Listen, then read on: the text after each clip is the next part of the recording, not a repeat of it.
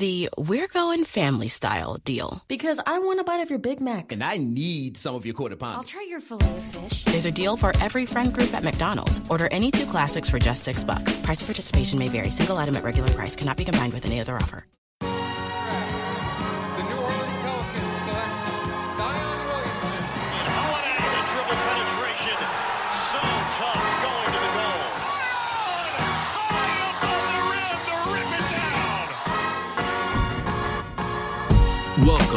In the NO, the Bourbon Street Shots podcast. We're your hosts, Shamit Dua and Mason Ginsberg, and this is all Pelicans all the time.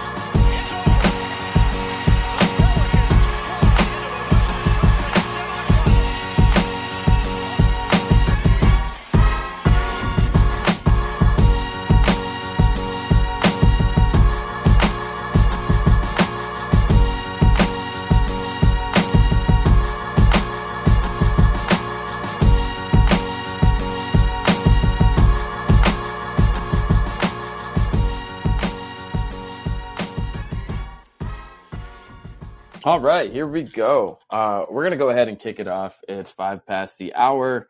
Mason is on the the stage with me. I don't know if you guys can hear me uh, or not, so just feel free to put in the, the chat if there's any audio issues. But what is up, Mason? How are you doing? been quite a morning, afternoon. I don't know. It's all blending at this point, but um, really, really exciting stuff. Um, how, how are you feeling? So, but I'm going to answer your question with a question of my own. Have you got any work done today? um, out of necessity, yes, but it's been very intermittent. I'll, I'll, I'll, that's the best answer I can give you. But it's, um, I this is this is exciting stuff. I, I I I think the last time Pelicans fans could were this excited with the move in season has to be Boogie, but also like that was probably a little more exciting because it came out of absolute nowhere. And this has been, you know, we've been hearing a little bit about this for a few days now or a few weeks, but still it's, it's a guy who can, who can play. It's a, it's a, it's a name. It's a, it's a star, whatever you want to call CJ McCollum. It, it's, it's great news for the franchise and, um, excited to, to break it down with.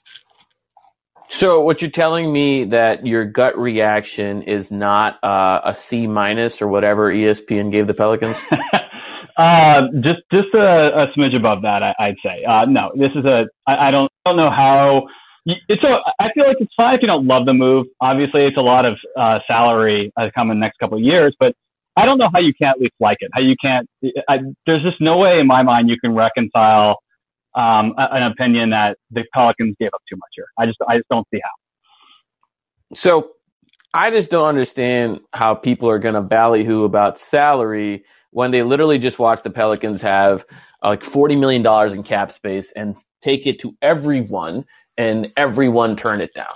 So you know that maybe maybe you can say that there's an opportunity cost here that they can use that kind of dollar amount to do different things. Like maybe they should have kept Lonzo, maybe they should pay other players, but like the anyone crying about the Pelicans' relative cap concerns to me is uh, really just looking for a, a, reason to complain because they're probably the same type of person that complained when they weren't able to get anything this summer for the cap space and said that they probably shouldn't have done those moves either. Yeah, hundred percent. I, I think I think the concerns in a couple years with the tax when Zion's it'll be the first year of Zion's extension, and honestly, who knows what Jaxson Hayes' extension it, might look like if he keeps playing the way he has been. So there are real concerns to come there, but I, I think for now it's that that's the last year of CJ's deal. There are other moves the Pelicans can can in theory make to to, to manage it. Um, we don't even know necessarily what the tax line will be in a couple years, and so I think uh, no, no use in, in going over the top analyzing that, but to say that, yeah, it could be a concern, but I think it's a smaller one and it's one that the Pelicans can, can maneuver just fine. Yeah. I mean, e- even with the tax, you have the whole year to get under it, as we've seen with the, the Blazers. They started the year over the tax and now they're under the tax. Now there's going to be more teams that are going to be trying to get under the tax. It's, it's a useless concern. So enough about cap complaining. Let's talk about the actual player that the Pelicans have gotten and and what um you know what uh what you feel about the little surprise that Griff snuck in there with Larry Nance also being in the deal and and what that mean for uh, might mean for the team on the court. Yeah, the, the Larry Nance piece, and again, assuming he's been out recently for, for Portland, it sounds like it's just kind of a, like a bone bruise and he should be back. I don't know if it'll be during this homestand, but during the All Star or before the All Star break, but it doesn't sound like it's a very serious long term type injury for Nance.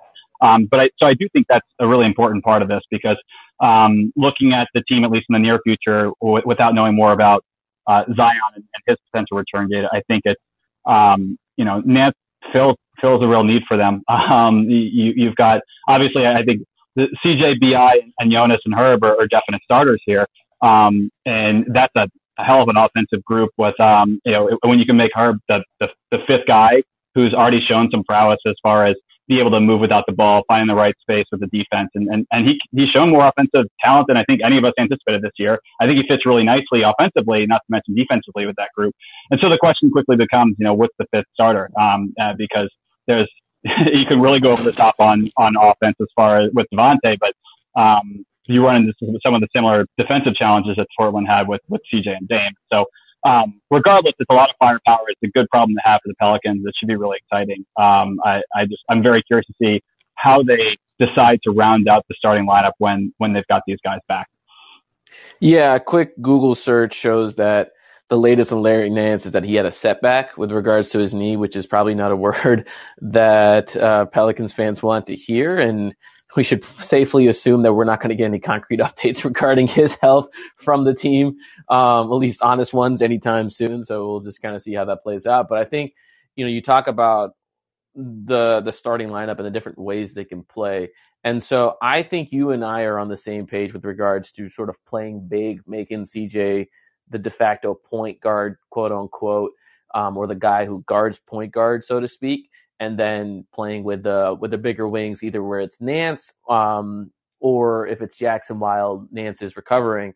But just curious to get your thoughts on if they do trot out Devonte and CJ at the same time. And I, I, I, that it would it would surprise me maybe in the interim, um, but I think once they've got some time to really uh, maybe around the All Star break to, to to to take a step back and figure out what the best fitting version of this team is. I would be kind of surprised to see Devonte still in the starting lineup. Also because you, I think you now need him on the bench. I, I think you need his scoring uh, ability. Uh, and because I, I, don't see where where it's coming from otherwise, uh, and so you now that you've got CJ in the starting lineup and have his offense, I, I think uh, Devonte becomes more of a luxury on that end, and you've got to figure out ways to at least bolster the defense a little bit, maybe, and and and so that's that's kind of direction I, I would go. I, I, think I think Devonte should certainly be able to find a lot more space um, uh, with with playing with CJ. But again, it's it's going to be it's going to put a lot on Herb Jones defensively. Oh, I mean, I, yeah, I completely agree. But I also think that um, given that Willie Green has shown a penchant to giving Garrett Temple minutes throughout the year, I think he's probably going to be a little bit more conservative when it comes to incorporating the new players. So, so I wouldn't be surprised if Devonte is in the starting lineup at least initially um, to make sure there's not a complete like overhaul of of the starting five and there's a little bit of continuity. I could definitely see coaches um, wanting to hold on to that. I completely agree that that should not be a long term look, and they should look to move away from that. And, and frankly, I say rip the band-aid off, right? You're already adding a, a pretty major piece in CJ, so um, who cares? Like you might, you know, you might stumble a little bit you know, finding your footing on chemistry, but leave leave Jaxson in there, put CJ at the guard position, play super big, and you know we'll figure out what we need to do about uh, the Jose and Devonte overlap that might happen on the bench. It's, it's probably that Jose is going to lose a lot of his minutes, but um, you know you can kind of get away with playing a smaller lineup on the bench than than against like elite starting backcourts in, in the NBA, in my opinion. Yeah, and a, a couple things to add on. One is if you just if you look at the Pelicans' schedule from now into the All Star break, I think it lends itself fairly nicely to playing Jacks at the at the four for now. If you wanted to go that route, so if, like you said, you want to rip the band off and move Dev- uh, Devonte to the bench. You know, looking at um, you know Rockets, Rockets, Heat, Spurs, Raptors, Grizzlies, Mavs are the six games coming up. So a lot of interdivision games are important, but I think a lot of teams that are, you know, that are playing a, a lot with, with too big. Um, and so that I think is a little bit easier to, to manage with Jacks. The other thing is we got two days left. who knows what else is going to happen with this team between now and Thursday. Um, I mentioned the, the, the little bit of wiggle room the Pelicans have left on that Steven Adams trade exception. Maybe you can add, and you brought up a great point around that salary could also be useful in a future future year trade. So if you add someone who's got um, you know, even just, just bird rights uh, of a player you, you think you'd be interested in keeping. So there's a little, there's definitely time left to add around uh, around the fringes with with this team. Um, so we'll see how how things shake out. Yeah, so I, I think you're absolutely right that you know, there's an entire possibility they're not done reshaping the team, and I guess we shouldn't like completely bank on the fact that Nance is here to stay. He, maybe he's on the move or not. I'm not entirely sure. Um, Christian Clark did tweet out that it's possible that the trade gets expanded. Uh, they could still flip Nance in a one-to-one trade, um, not aggregating any salary if they wanted. If you know some team came with an offer that they liked, whatever the case may be. Um, it's it's unclear where that where that remains. But the one thing that is, is that is here to stay is, is CJ McCollum, and uh, we've kind of talked about the I guess the ancillary pieces and the cap mechanics, and we really have not talked about CJ McCollum. So let's let's talk about him uh, right off the bat. Uh, he has a pretty expensive contract, over thirty million dollars a year for the next three years, because um, he's in the first year of his extension signed by Portland. However, he's been uh, a remarkably consistent scorer for the last six or seven years, especially uh, as a jump shooter. He's just been one of the top five jump shooters in the NBA. And so, do you think, are, are you a little bit scared of, because I think a lot of the apprehension around this trade or before this trade happened, and, and even some of the criticisms that it's received on, on a public front, um, are you are you scared about CJ's age to production? Um, and and you know, kind of like, do you think he's in the middle of a decline? Do you think there's there was bad vibes in Portland? Where are you at with with regards to that? Um, I'm worried from an injury risk perspective. I'm not necessarily worried from a productivity if he's healthy. I think I think he's uh, one of the more crafty guards in the league, um, and and I don't think he is overly reliant on athleticism. And for that reason, I'm not as concerned. But you ha- you you have to be crazy not to worry at least a little bit about the injury history. Uh, so as long as he can stay on the floor, I, I'm not. You know, I think over the next couple of years, you might see uh, he's already not great on defense. I think you might, you maybe you see a little bit of decline on that end, uh, from, from even from where he is now. But offensively, I think you're, you, I, I'm, I'm not, I'm not hugely, uh, worried about that. Again, it just, it all really hinges on health for me.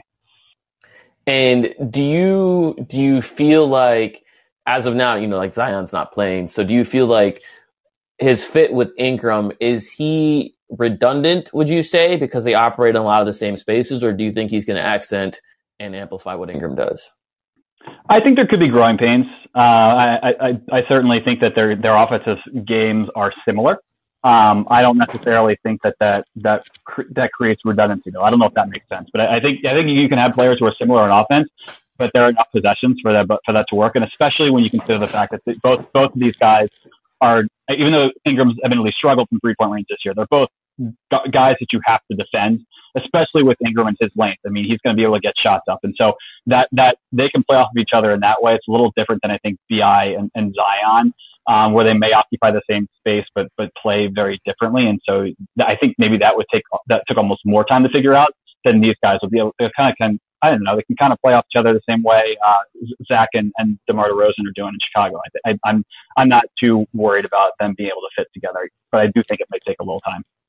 Yeah, I mean, I think if anything, CJ has shown that he's played off the ball for years. Um, and if you if you watch him, he's one of those scorers that does a lot of work before getting the ball. And obviously, he's very talented with his handle. He's really quite shifty and creative, and, and has been effective in isolation situations as well. But um, man, he he can really really move off the uh, move off the ball. And I think Willie Green's going to enjoy adding that that dynamic level of offense to the team. Um, with regards to the people included in the trade, so uh, I, I, think there's been a lot of um, sadness on Pelicans fans' part uh, that that Josh Hart was was included. Um, I do you, where so where do you where do you fall on that? And um, you know, are you fine with the players that were included to make the contracts work? Yeah, you have to be. I mean, if you look up and down the roster, there was, it, it was either it was either Hart or Devonte Graham, right? That those are the only two that would have made, reasonably made sense in a way that you could match match salaries. Um, and I think the Pelicans created. Uh, you, you've you've talked a lot about that the unique structure of Hart's contract. I think it was created to trade. I do not think the Pelicans expected Josh to take this type of leap in his game, which I think you know have to have to be considered, and that in part helped the Pelicans make this trade. I don't. I think you know if Josh Hart hadn't improved the way he had, then the Pelicans are maybe thinking about adding a second pick to make this deal work. And so, um, you know, kudos to Josh for shout out for Josh Hart, yeah, to, for for taking the step, and, and shout out to Willie Green for uh, you know enabling him, empowering him, giving him the chance to succeed and thrive. And so it, it's it's tough to lose him, but but you're again you're adding a player of CJ's caliber, and I, I think this team is already it's building a culture that Josh was foundational and helping set, but I don't I don't think that they're going to lose it. It's I don't think jo- what Josh Hart added is going to go away with him. I think a lot of it is just something the Pelicans as a, as a group and Willie Green are, are building towards. Yeah, I, I, think the Pelicans played the whole Josh Hart as an asset situation perfectly. Uh, from beginning uh, of the summer to to where his trade value is now and what they were able to accomplish by moving him. Uh, I, for one, um, publicly uh, and and on the podcast have not been a Josh Hart believer. I still feel that way. Um, I also think that Pelican fans are forgetting that last year he absolutely did not want to be here. He was messaging people in the middle of the season like he wanted to be on the Knicks, and he was telling Alvin Gentry at Kings games to take him off the the Pelicans. I mean, I, I think we're really one summer trade. If in the summer they pulled a trade for Buddy Hield or Harrison Barnes or something like that, I think we're one summer trade away from him like really unloading on the Pelicans. Um, but shout out to him and and like buying in this season and playing for Willie Green and um and really like making the most of of his situation here. I'm not going to hold uh the past against him because I you know I think people can change and I think he certainly changed uh this year, but this kind of idea that the Pelicans are going to lose this cultural force uh, is not something I buy into, and and I think it kind of like underlooks what CJ brings to the table in that regard as well. Yeah, um, absolutely. Should should we jump to, um, I, I, guess Nickeil, right? The other, I mean, I don't know how much time we want to spend on Satoransky, uh, but uh, I think we may, may we may want to talk a bit about uh, about Nah as, as a guy we're also losing here. So yes, um, while we're talking, while we're talking about Nickeil, uh, crowd, feel free to raise your hand because we'll open it up and get you on stage afterwards. So I guess the way it'll work is, you know, we'll we'll try to keep it limited to like one question uh, or so at a time uh, to give enough people opportunity to talk. So just start raising your hands. Uh, we'll finish up in Nickeil stuff and we'll bring you on board. Um, yeah, so Nickeil, I think, I guess, could be argued as like the centerpiece asset of this, um, depending on how you value the pick that's coming across. If the pick ends up being um, you know something where the Pelicans make the playoffs and the the Blazers are not getting it this year, then they're getting a future first round pick, and and you would hope that you know the Pelicans continue to be a playoff team uh, if and when Zion's back um, next year, and so that pick doesn't amount to being anything more than like a you know something in the twenties. Um, you know, and if the Pelicans don't make the playoffs this year, it's protected top four. So there is that small window where, you know, between five and, and 14, where it could be a pretty decent pick that the, um, that the Blazers get. But if they don't get a, a decent pick, then, you know, Nickeil is that other asset in the trade. And, um, Nickeil is up for an extension this summer, which I would be shocked if Portland gave him. I think it's in their best interest to kind of let him play out to restricted free agency if they don't move him, uh, before that. But, um, who knows, man? I mean, I think he is clearly a talented player. Uh, he has a lot in his bag, certainly, and it's just it's about like consistency and, and I think focus. I think it's a little bit uh, in in between the ears with him rather than like uh, a skill set issue. And and so um, maybe you know maybe Damian Leader, uh, Lillard's like famous leadership is enough to bring that out. I mean, uh, Anthony Simons is kind of a player that was also you know, had these flashes and Portland like really believed in him for years and years. And now he's, I guess, breaking out. And so maybe that is a trajectory that Nickeil can follow. I mean, they, who, who knows? Um, but I, I think it's fair to say he was not a very productive player for the Pelicans during his tenure here. Yeah, and I, I think if if there's one of those younger guys you've you've got to trade, even, including um, you know Kira between him, um, Trey Murphy, Jaxson, and and Nickeil. I, I think I you know, I, I, don't know about most people, but I think the most popular choice would probably be Nickeil uh, as as the guy go, uh, going out. And so, agree. I, I wouldn't be surprised at all to see him uh, turn things around. I don't know if Sacramento is the place for it, um, considering there's uh, most, most people say that you you got to wait to evaluate their prospect until they leave Sacramento. Um, or sorry, uh, you know, but but um, or sorry, Portland. But um, I, I think um, I'm, I'm mixing up trades or teams here. Um, You're mixing I got, up I, trades I got, I, I got to I got I got to stop multi multitasking with some of the other. We've probably talked a little bit about the uh, the Kings uh, Pacers trade in a bit, but um, but yeah, I, I you know I I think Nickeil has a chance to turn things around, but um, maybe this is the reality check or wake up call that, that he needs.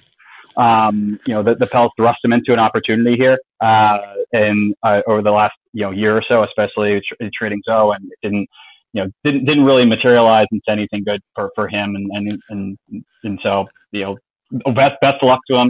Um, I, I think, uh, one, the one, and you started to bring up the different assets as part of this trade. And I think the last piece for you, op- open it up to, to folks for questions. But I am curious what, the one thing we don't know is what happens if, if the pick does not convey to Portland this year. Um, which I think the most likely scenario, as optimistic as we want to be, is I mean, be great to make. I mean, the play-in seems very pretty likely at this point. They still got to win two straight to make the actual playoffs. Um, and if they, you know, if they're if they're able to do that, um, then the pick goes to to Charlotte instead, as you said, instead of um, Portland. And so if that happens, what what are the Pelicans giving the Blazers? And that's not clear yet. Um, I think. Yeah, you know, it's just specified thing, as a future first round pick, but the protections right. on that are unclear. The years on that are unclear, and it, it, doesn't even, you know, like maybe it's like a future Milwaukee pick or something. Like they, I don't think they yeah. have specified what that means. Uh, right. So you're right. right. Yeah. So I, am curious to, to see what that ends up looking like. My my guess slash hope is at least it's it's lightly protected um, if it's like a 2024 Pels pick or something like that. But um, you know, if if it's unprotected, that does make it a little bit nicer for for Portland, admittedly. So we'll we'll see. Yeah, we shall see. All right, Bartholomew, you're up, man. What's up? How you doing? Doing good. Uh, my question is, with the talks of maybe Nance moving before the trade deadline, what kind of pieces or, or, or people would y'all like to see the Pelicans try to go out and get before the deadline? Yeah, that's a really good question. I think in general, from here on out, I would like to continue to bolster the the guard rotation and just continue to add more shooting to the team. Um, you know, if you look at the front court, there's Jonas, there's Bi, there's Herb, um, and now there's Nance, who you know may or may not be um, on the team. But if you don't take, uh, you know, if he's not on the team, there's Jaxson, and then there's Zion. So there's a lot of uh, front court minutes to eat, and then possibly Trey, who might play some four, but he can slide around two to two to four or whatever. Um, and in fact, a lot of those guys can slide around, so it gives you a little bit more versatility with with um, you know who what what you can do with your bench. But um, I still think outside of CJ, the the guard play can improve a lot. Um, it, you know, I think moving Devonte to the bench helps with that, but if you have an opportunity to go get a guy like Kevin Huerter, uh, I wouldn't mind that. But who knows? Maybe maybe um, Nance does end up staying because Griff had him in Cleveland, and that uh, he's he's a really good locker room guy too. So who knows? Yeah, with, with you generally, um, I no players in mind, but I do think that the, the, the, guard rotation is now kind of the focus, especially if if in, in the near term you've got Devonte still in the starting lineup. Um, that there there is a very a fairly large void on the bench and, and you know the perimeter backcourt rotation. So um, you know, I, I, I personally, obviously, you never know until you see what the trade is, but I would like to see uh, Nance, Nance stay, especially if he's going to be back pretty soon from that from the injury. I, it's a pretty team friendly contract too. If you felt like you needed to flip him for something else in the off season or next year, um, but um, I think he, he could fill a, a valuable uh, role role for this team for now. Yep, yep. Um, and yeah, yeah. I think I don't have anyone else who requested to speak, so feel free to continue to request. Otherwise, Mason and I are going to continue to talk your ears off, and that's okay as well because we're very used to that. Oh, here we go. Here's Corey. What's up, Corey? Hey, what's up, man? Can you hear me? Yes, sir. Hello. Okay, cool. Yeah. The question I have is: It seems like uh, it seems like Griff has been making some uh, pretty good moves lately. Like him you know, from where Hart's value was at the end of last season to right now, it seems like something that, you know, Sam Presti would do in a sense with, you know, how he takes players that seem to have a negative value and then trades them for more. And I know I know his uh, his issue seems to be working around the margins, but it, it seems like you know is he is he getting better in your eyes? Is his job more secure? And if so, if his job does become more secure, can we ha- handle the Zion situation a little differently? Because I think we're all getting kind of frustrated with, you know, how his team basically punks, how Zion's team basically punks the Pelicans, and if Griff can kind of change the the environment around that. Mason, do you want to you want to tackle that first? Yeah, sure. Um, so it's a it's a good question. I think um, I I think our overall evaluation of Griff, he's he's certainly had his fair share of misses uh, in in the front office as a whole. There's um, a degree of perspective that needs to be applied to this, and, and a lot of it starts and ends with the Zion situation. I I don't necessarily think that there was a sense of the, the sense of urgency was there uh, to the degree that maybe um, was a, that he expected um, early on. And so even thinking back to that team, the team at the start of last season when, when they added Bledsoe and Adams and the, um, that team, I think there were obviously a, a bunch of skill sets that, that didn't necessarily fit together, but I don't think that there was going that he, he may not have thought that he was going to come under fire the way he did for that because of uh, expectations with the team to be good so quickly.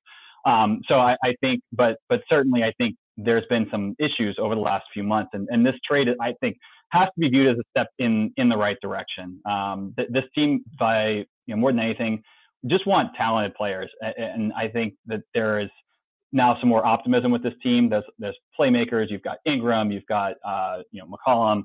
Uh, you've you, and you know beyond that, the the draft steal with with Herb Jones has to be another one that's looked upon very favorably. So you know, I agree with the overall um, assessment that we're we're definitely trending in the right direction, and and it's a it's a breath of fresh air given how things started. Um, but uh, TBD on what that means for the whole Zion situation. I think that's still another um, another issue entirely. I think one thing that saved his job is acquiring Tony Snell and a player that we haven't talked about at all in this trade. So I think Tony Snell's it. No, I'm I'm kidding. Um, but uh, with regards to his future, with regards to David Griffin's future, I think like any executive, it's going to depend on if he wins. So like, yes, you know these moves happened. They look good on paper, but it means absolutely nothing if if the Pelicans continue to not make the playoffs, continue to not show uh, what, what does David Griffin say, sustained success, and continue to be unable to build upon that. So if, if this is you know you, you his way of acquiring a bunch of players, but there's no meaningful success behind it, then I, I don't think he's long for the job. But so unfortunately, this is a, a results driven business, and I think that's what's going to impact this day. And I wish they could play hardball with Zion, and I think um, given Zion's injury situation, that's become much more tenable because I think the qualifying offer threat is.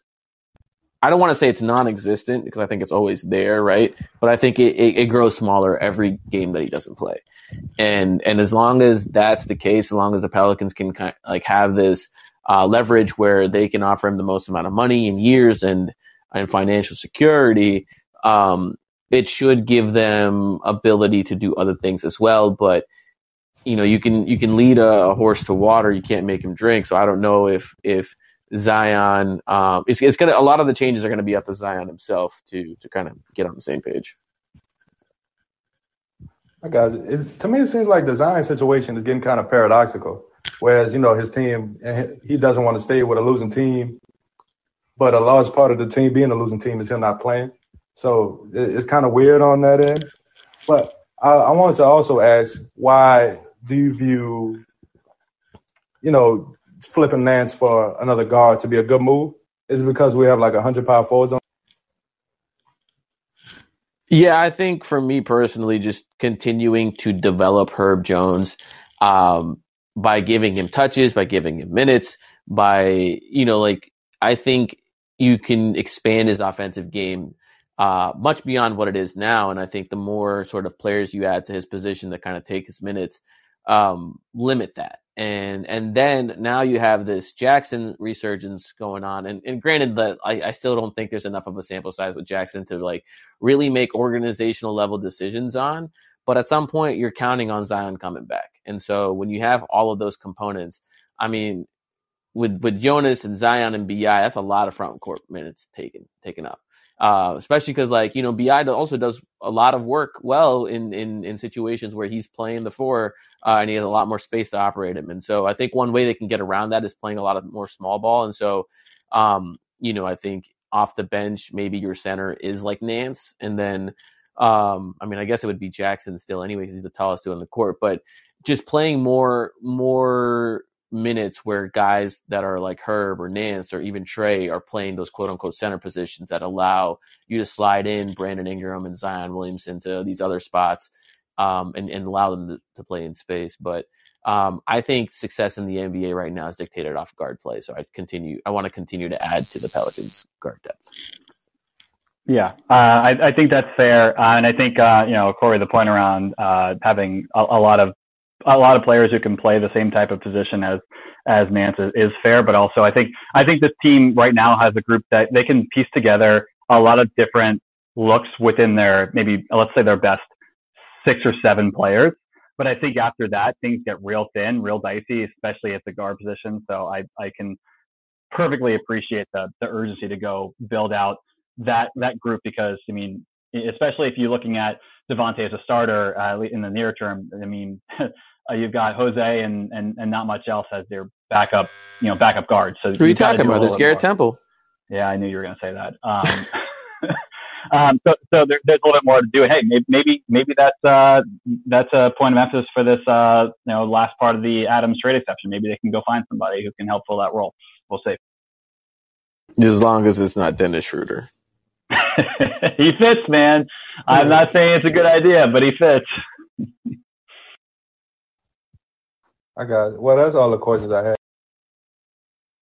All right, appreciate that, Corey. Um, we're I'm going to try to get to some of these questions that are being posted in the chat while uh, people, um, others raise their hands, or request to speak. Oh, here we go. Um, what's going on here? Let's see. It's a lot of requests. Here we go. Is Lance on stage? Yo, what's going on, Shamit Mason? I appreciate y'all doing this on uh, on the uh, nice Tuesday afternoon. Yeah, absolutely. How are you? I'm doing pretty good. I'm doing pretty good. Uh, I'm loving the content that's coming out today with the spaces earlier, and I was in a King Spaces earlier, and they were melting, which is pretty fun to be a part of. Um, but uh, but yeah, look, I want to get my question out the way. Um, uh, as far as you know, you guys were talking about the organization. Um, I, I, I really think that you know they're going to continue to be negative about anything that we do. Like, um, I mean, I'm sure you guys you, you mentioned you alluded to you know them giving Portland an A when you know objectively speaking, couldn't they have got much more of a return for CJ and these other pieces they were they were selling if they would have sold them over the summer, right? Yeah, I'm not entirely sure what the market for CJ was uh, over the summer, but I think it's it's a fair ask um, to see if they maximized their return. And so, certainly with like the Norman Powell situation, if you consider what they gave up to got him uh, to get him, uh, and then just kind of exactly turning it over as quickly as it did. Same thing with Larry Nance um, and, and Robert Covington and Robert Covington too. Didn't they give up two, two first for right. him? Yeah. Yeah, it's just it's disgusting. So I, I mean, the point is, until we're actually winning games, uh, until these moves result in wins, we're we're not going to get our flowers until that happens. So I don't, I don't, I really don't think you know we should be expecting them to say anything good about it. Surprisingly, Greeny did have something positive to say, but uh, that's besides the point. Um, the question I want to ask you guys is, I, I, I definitely am down for more guard depth. Um, could you guys see a scenario where Jose Alvarado takes Devonte Graham's minutes? Because in my opinion, he's a much better playmaker uh, at the one spot, um, and and also he's better decision maker in my opinion. Um, and I'd definitely love to get y'all's take. Uh, if the Garrett Temple minutes are any indication, no, I don't think there's any chance. Yeah, I'm, uh, I'm, I'm with you. I, I think, um, you know, maybe he continues to pull away at minutes for Temple. Um, you know, if we we can only hope, right? But uh, I, I don't I don't think the Pelicans have enough guard depth to for even for that to even be a conversation. I think there's plenty of minutes to go around at this point. Um, and and and so I guess we'll see about that. I understand that there, are certainly two different types of players, two different skill sets, and and different guys. Those two guys help the Pelicans in different ways.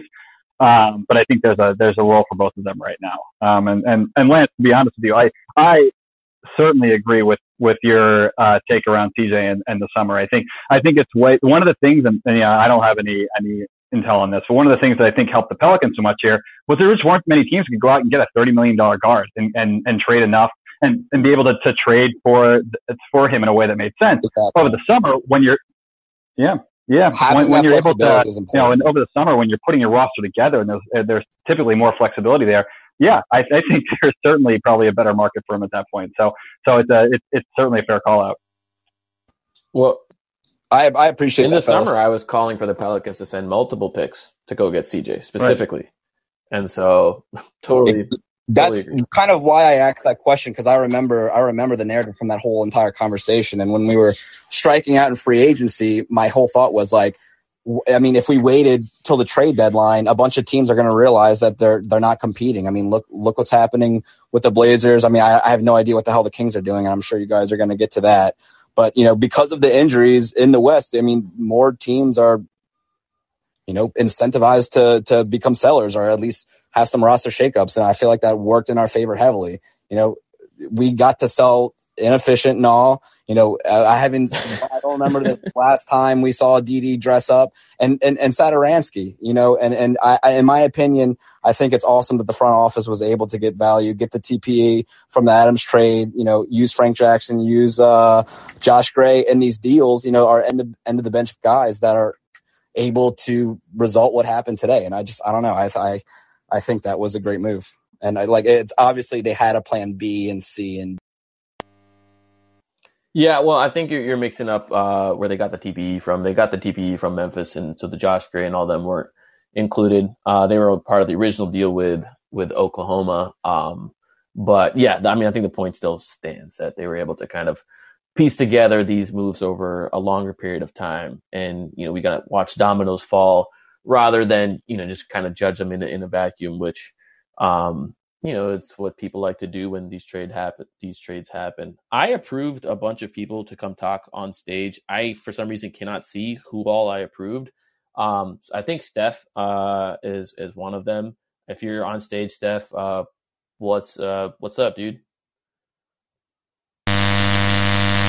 I, I, think it's just me. I, I, think you have to request multiple times. What uh, definitely kicked me off of this. One last question before I go. So I think a couple of you guys were on the uh, spaces earlier with David Griffin press conference. Did any of you guys recognize his voice? Are there any leads to? I wasn't um, on it, but that's a great question. I have no idea.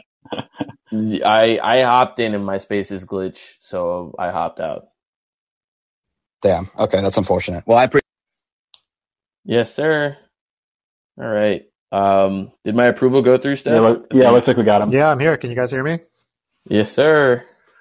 Hey, so uh, I tuned in a little bit late. Apologies if uh, you guys already covered this, but basically, uh, I hear quite a bit of deserved criticism from the national media, giving this trade a crappy grade. I just want to know from your guys' perspective, you know, uh, what else? What else are the idiots like me getting wrong? And how can how can we be, be better in covering this Pelicans team? So, so I guess where what are your criticisms of the deal?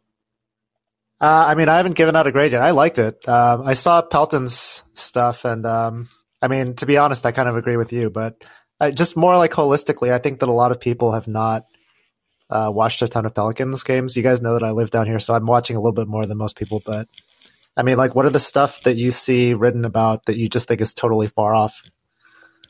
Yeah, so I think the the things that we talked about earlier in the um in in this in this I guess green room session is that there's a lot of like complaining going around the like with regards to the Pelicans' future cap situation and how they like uh, one one thing that Pelton wrote specifically was how they may end up in a luxury tax if they end up with a top four pick, which is I think uh, a ridiculous criticism to levy against a team because A, if they have a top four pick, great. I mean, that's a great problem to have. B, you have all year to um, get under the luxury tax, and if you're only in it by a few million, so like right now, uh, as their roster stands, they're uh, about seven, uh, a little over seven million dollars under the luxury tax, and they have 12 people um, guaranteed, and then that's not counting um, Naji Marshall's non-guaranteed deal or any deal that Jose Alvarado might get um, in the future. So uh, I think they are more than fine with regards to their cap status, and it'd be pretty pretty easy for them to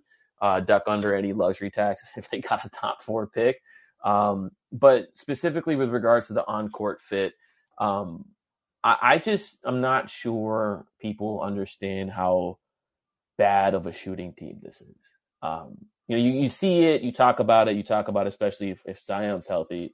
But I don't think people understand how bad of a shooting team this is and how much they have struggled over the past month, month and a half um, offensively, and how a lot of their wins have been on the back of defense. And then clutch play or clutch shot making by uh, you know either Brandon Ingram or or Devonte Graham, but the scores have been you know like even when they're hitting those clutch shots, like they're winning like 101 to like 99. Um, and so that's just not something that's going to uh, if if that continued was going to win them a lot of games in the future. And they weren't unlike last year where teams were just kind of scoring at will against the Pelicans. Um, you know, the Pelicans since their their one and twelve start have been the 14th best defense. It's been adequate, and and so if you are removing Devonte from the starting lineup and inserting CJ, I don't think you're really taking a massive step back by any means. I mean, I think you're going to have like as Mason mentioned, growing pains, but this like concern about the immediate impact on the defense, I think is a little bit overblown. Um, and I think people just also don't realize that it's been this is what Brandon Ingram's seventh season, sixth season, uh, and he still hasn't made the playoffs. And so, just an organizational commitment to getting players who are good um, means a lot, uh, both to him and and to Jonas and to your, to your best players. And hopefully, it, it, it you know the, that messaging reaches out to Zion too. Yeah, um, still unclear with whatever Zion's situation is, but that's the goal. Is is you continue to add players, and one now that they're sitting in the tenth seed, there's a commitment to not just be satisfied by hitting tenth in in February, in early February. Uh, it's to push further, and and I think that means a lot to the the players in the organization. Yeah, uh, agree across the board. The, the one piece I want to double down on is the defensive concerns. I think there's a lot that's been made of, uh, well, you know, CJ and Devonte aren't going to stop anybody. It's kind of, kind of the same thing as CJ and Damon. I agree with that, but I also think the Pelicans know that too. And I think the situation you're looking at is, is really, uh, you know, even with or without Zion, the, the, the best version near term of this, the currently constructed Pelicans roster. So uh, understand there may be some additional moves that happen the next day or two It's probably CJ coming in and taking Devonte's spot in the starting lineup and bringing in someone like Larry Nance or, you know, maybe, Jaxson Hayes, but, but, you know, let's just, you know, let's put the more talented, more, um, you know, the better credentialed player in there for now and, and move, put Larry Nance in that before. And I think, I think that I don't I don't see much of a drop off defensively. I think rebounding is a concern, um, but I, I, don't see much of a drop off defensively for the Pelicans in that type of, um, of of shift. And so I think I think it's just we need to maybe be a little bit more measured with how we're imagining the the near term version of this team, and I don't expect it to be significant CJ Devonte um, you know minutes together. I you know I, I think I think maybe maybe. The other question I had for you guys is, uh, and apologies if you guys don't have to answer this if you did it earlier in the podcast, but um, just how it affects Jaxson Hayes. Like I saw this report that he'd been playing better, so that kind of took his name out of trade rumors, and um, in my view, like um, he's still a little bit rough in terms of like being in the right spot on defense. So I would think that you know the coaching staff would have more trust in Nance, who is, I mean, I think that's one of his strengths is he's he's a pretty intelligent defender. So interested to get your guys' opinion since you guys have watched a lot more of him. I, I think you're absolutely right that Jaxson hasn't earned that complete trust yet, and it's a little bit early to kind of crown him this this um, truly like impactful player just because he's had a, a few good games at this, I guess, new role. Um, I, I, on a personal level, I would hope that Jaxson continues to get minutes in similar situations like that, so he can uh, grow and and the Pelicans can really have an impactful player because it's a good problem to have if you have a guy like Nance. And we were talking about earlier that you can slide a lot of these guys around positionally and it affords you a lot of versatility.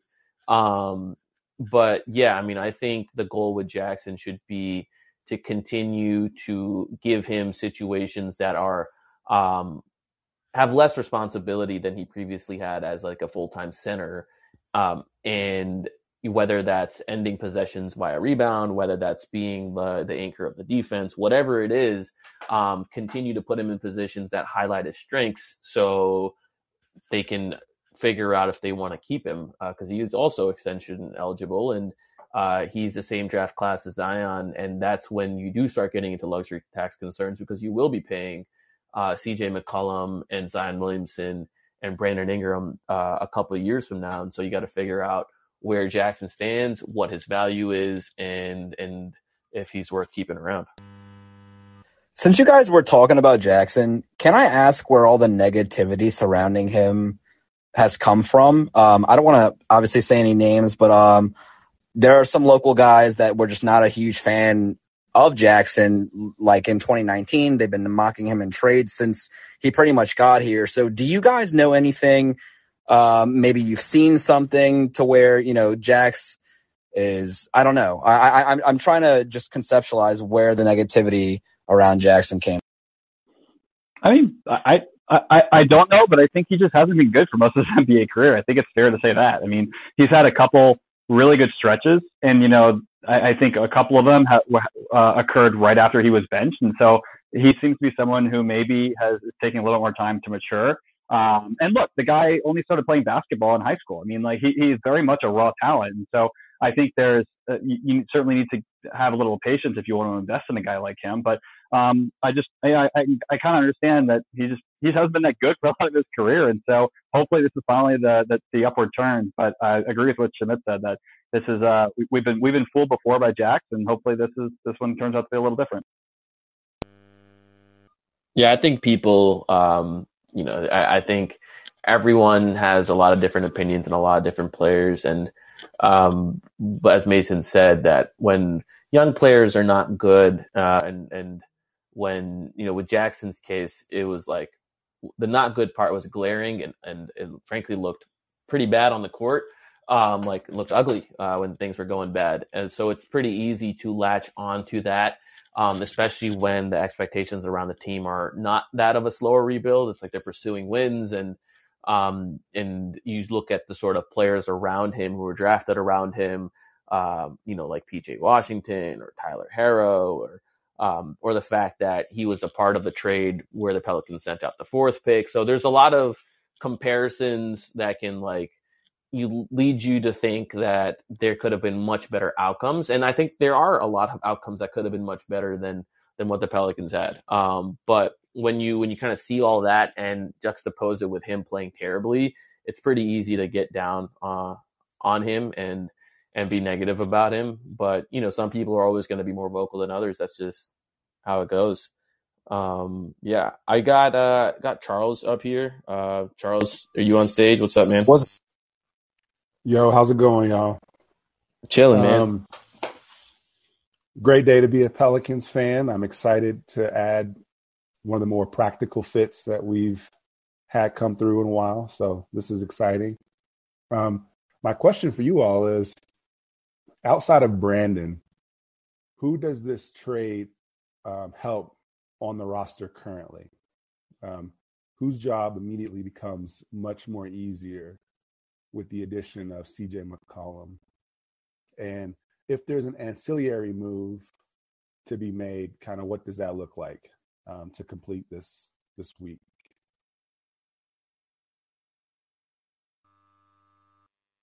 Damn, that's a that's a really interesting question. Um, the, the, the first part specifically about who CJ helps the most, I think. Um, I think it certainly makes Herb Jones' job on the offensive end easier. Um, I, I, think he's a guy the Pelicans have put a lot on when they haven't had their full complement of players healthy. And now he gets to truly be um, a, a, fifth option. Um, and I think that he's already shown the ability to kind of sneak behind defenses and, and be the and thrive in a role where the defense isn't paying attention to him. Um, and so that I'd say offensively, I'm excited to see maybe what Herb Jones can do with the with the with with just total being to, totally not factored into a to a uh, opponent's uh, thought process because I, I just can't see a world that everyone's gonna everyone's. I think Herb Jones at this point is, is on people's scouting reports from a defensive perspective. I don't think anyone cares about him yet at all offensively, even though we've seen some skills that are that that clearly translate to being a a, a tertiary option uh, for this team. And so I'm I'm really excited to see what happens with him uh, on on the offensive end and how he can like how he can um, you know work in space. I was going to go the other route and say Jonas. Um, I think if you if you look at if you're game planning against the Pelicans, you have two major components you got a game plan for. One, Brandon Ingram. Um, you know, the offense starts with him, and then to Jonas Valanciunas, because he's going to draw a lot of attention, whether it's his offensive rebounding, whether it's uh, his ability to post up, just being a threat in the paint. Right, that they have been the two most consistent cogs of the Pelicans' offensive engine, and now all of a sudden you're making those doubles harder to come by. Now all of a sudden you've introduced a guard um, who's a dynamic shooter um, and, and can score on three levels uh, to pair with Jonas. So if he's in any dribble handoff situations, if he's running a pick and roll, your options out of all of those actions um, have just increased. And so like when when Devonte Graham and Jonas Valanciunas run a pick and roll together, uh, the defense cares a lot more about Jonas. They do.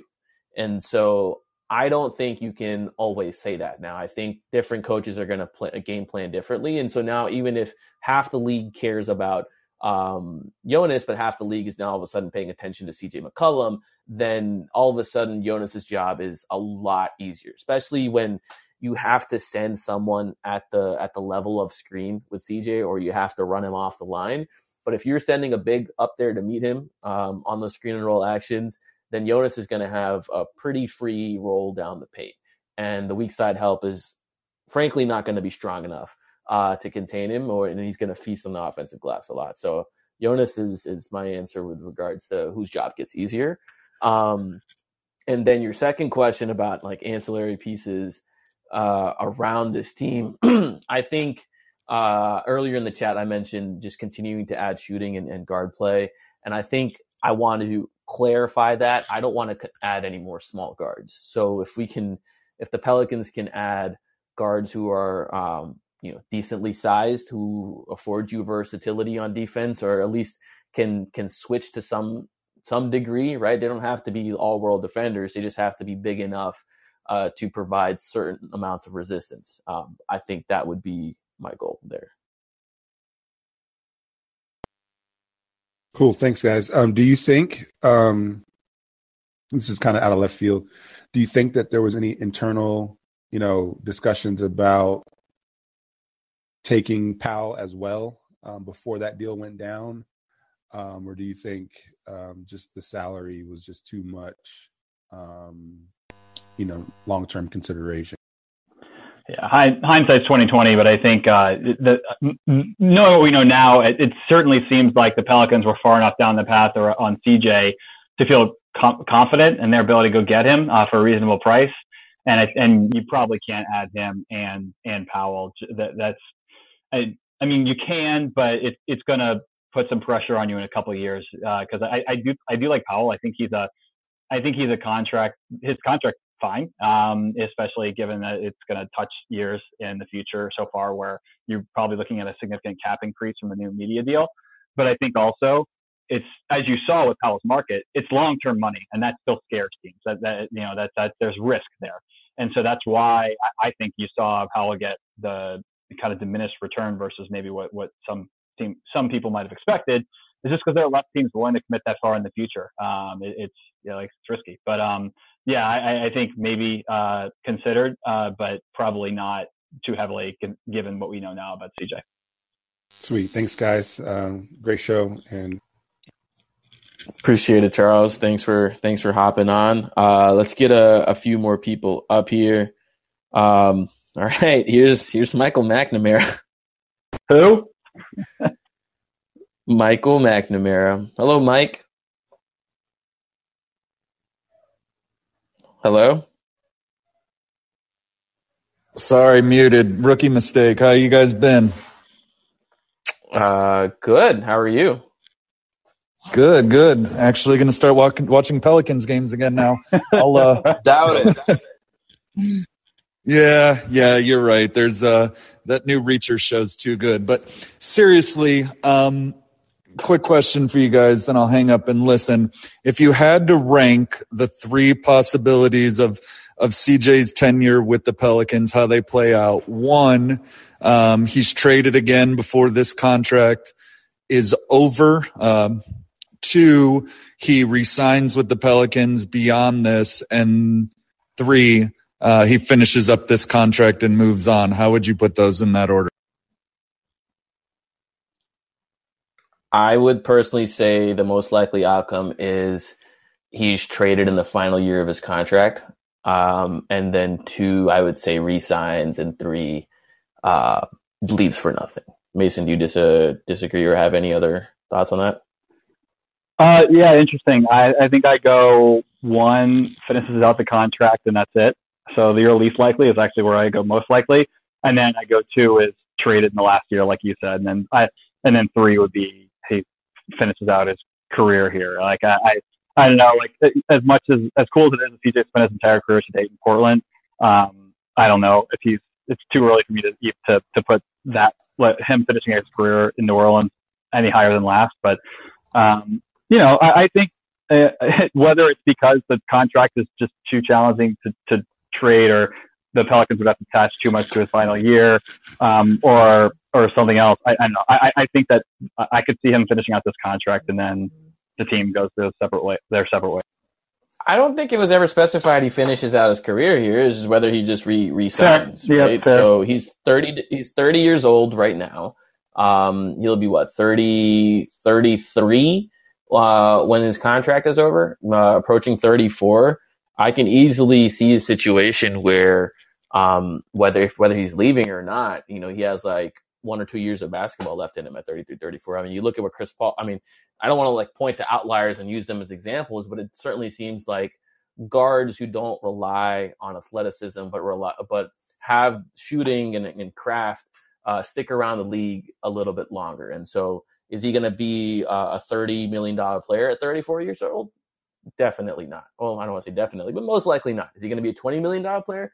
Maybe not. You know, but could he help some team at you know maybe the MLE uh, or or something other than that? I could definitely see a future where a 34 year old CJ um, is on you know whatever the 2024 version of the Lakers currently is. they have a bunch of old people. that I like it.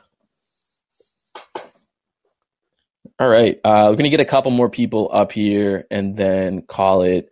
Um, so let's get Graham, who's been waiting uh, a while. What's up, Graham?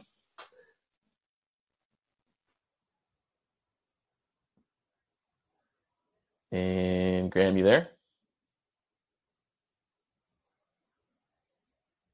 Okay. While Graham figures out his mic, we're gonna get Drew up here. What's up, Drew?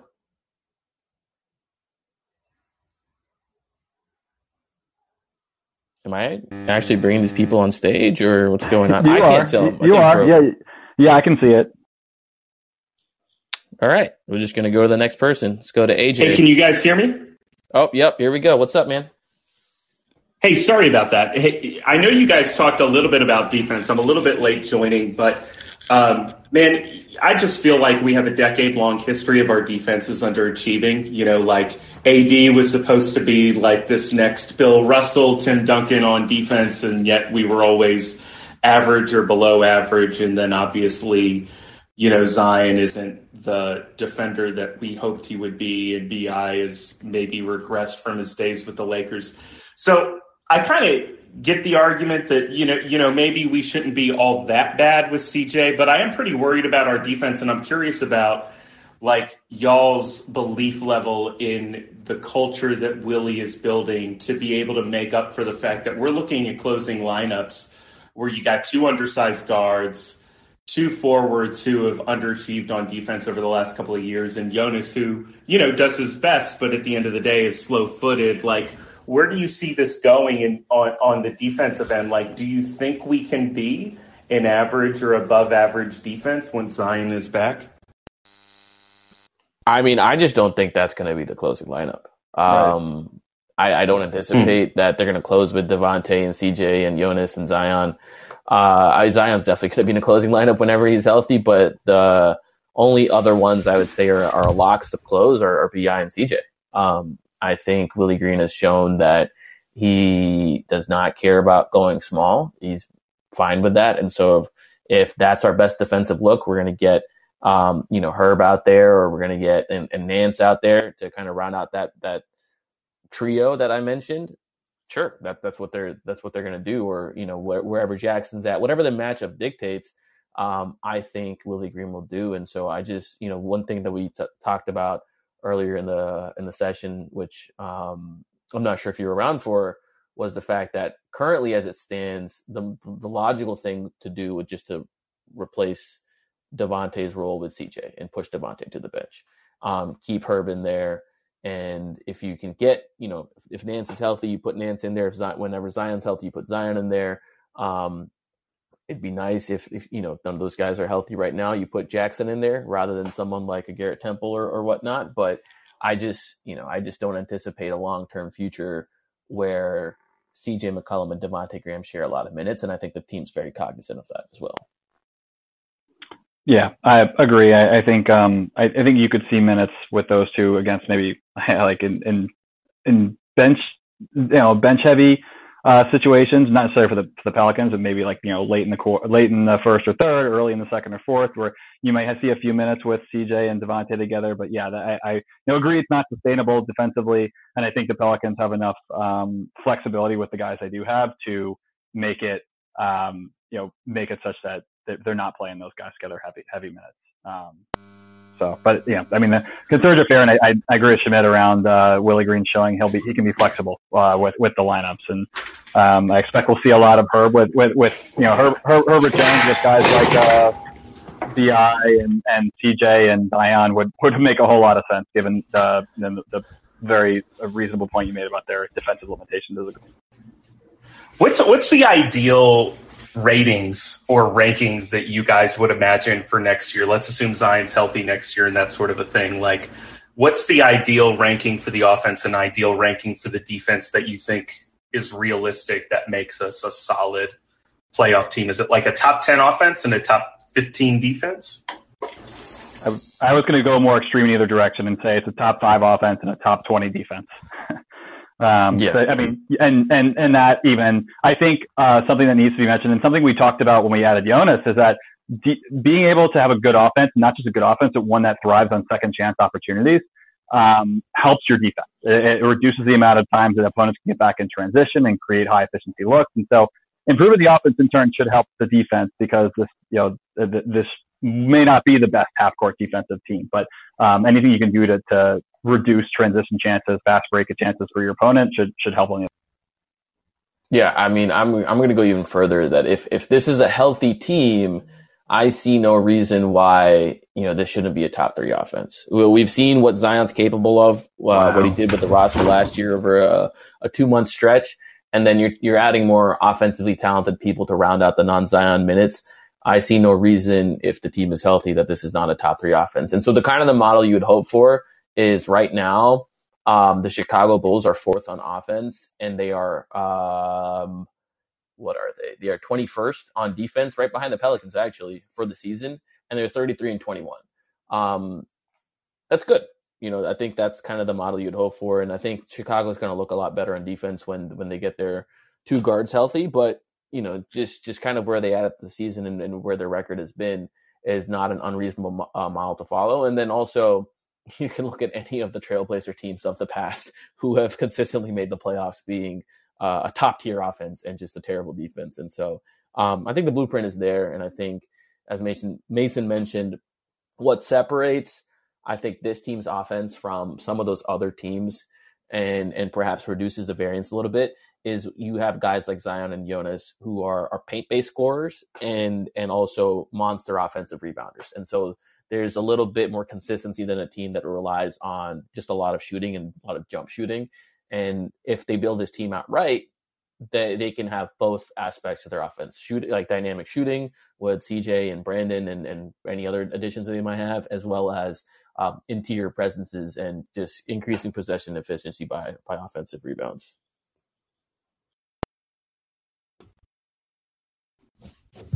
Yeah, yeah, I think that's fair. All right. I'm going to get our last guest up here, and then we're going to call it uh, a day. Um, Stephen Howard, what is up? How are you doing? Can you hear us?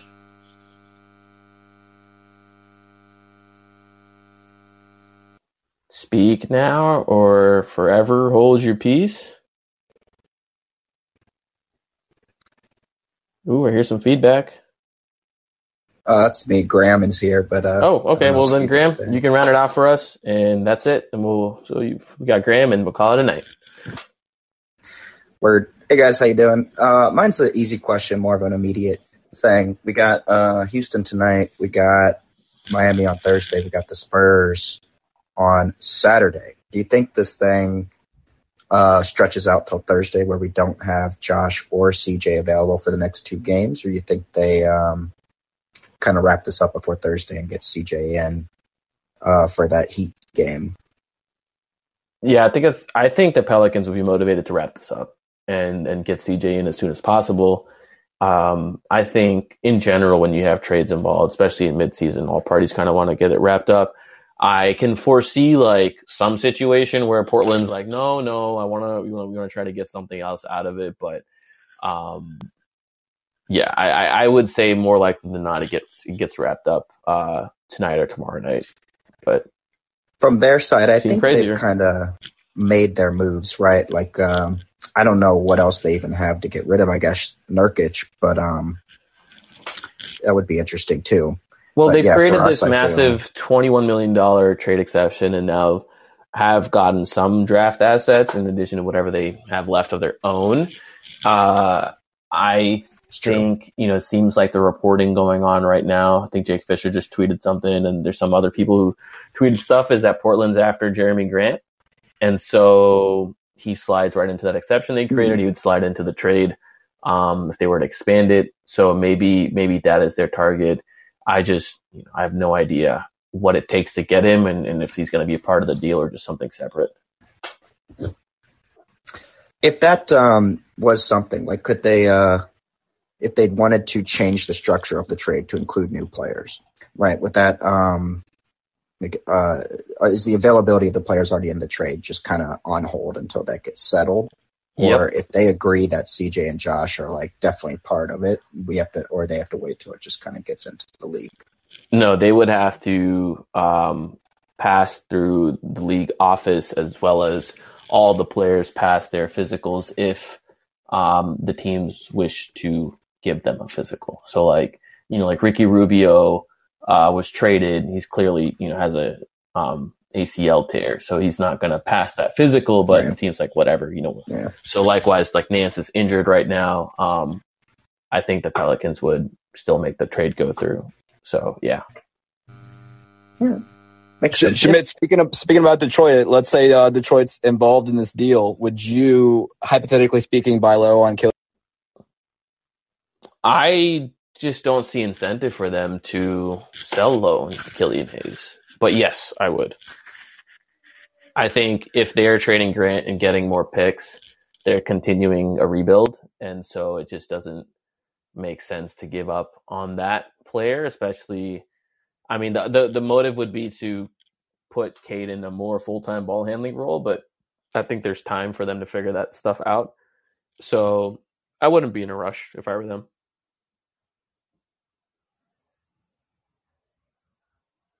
Cool. Anyways, I appreciate everyone listening. Uh, Mason, thanks for hopping on. Uh, Yeah. we will hopefully have a copy of this uploaded to the In the NO feed. Thanks for the time, guys. Yeah. Thanks everyone for joining.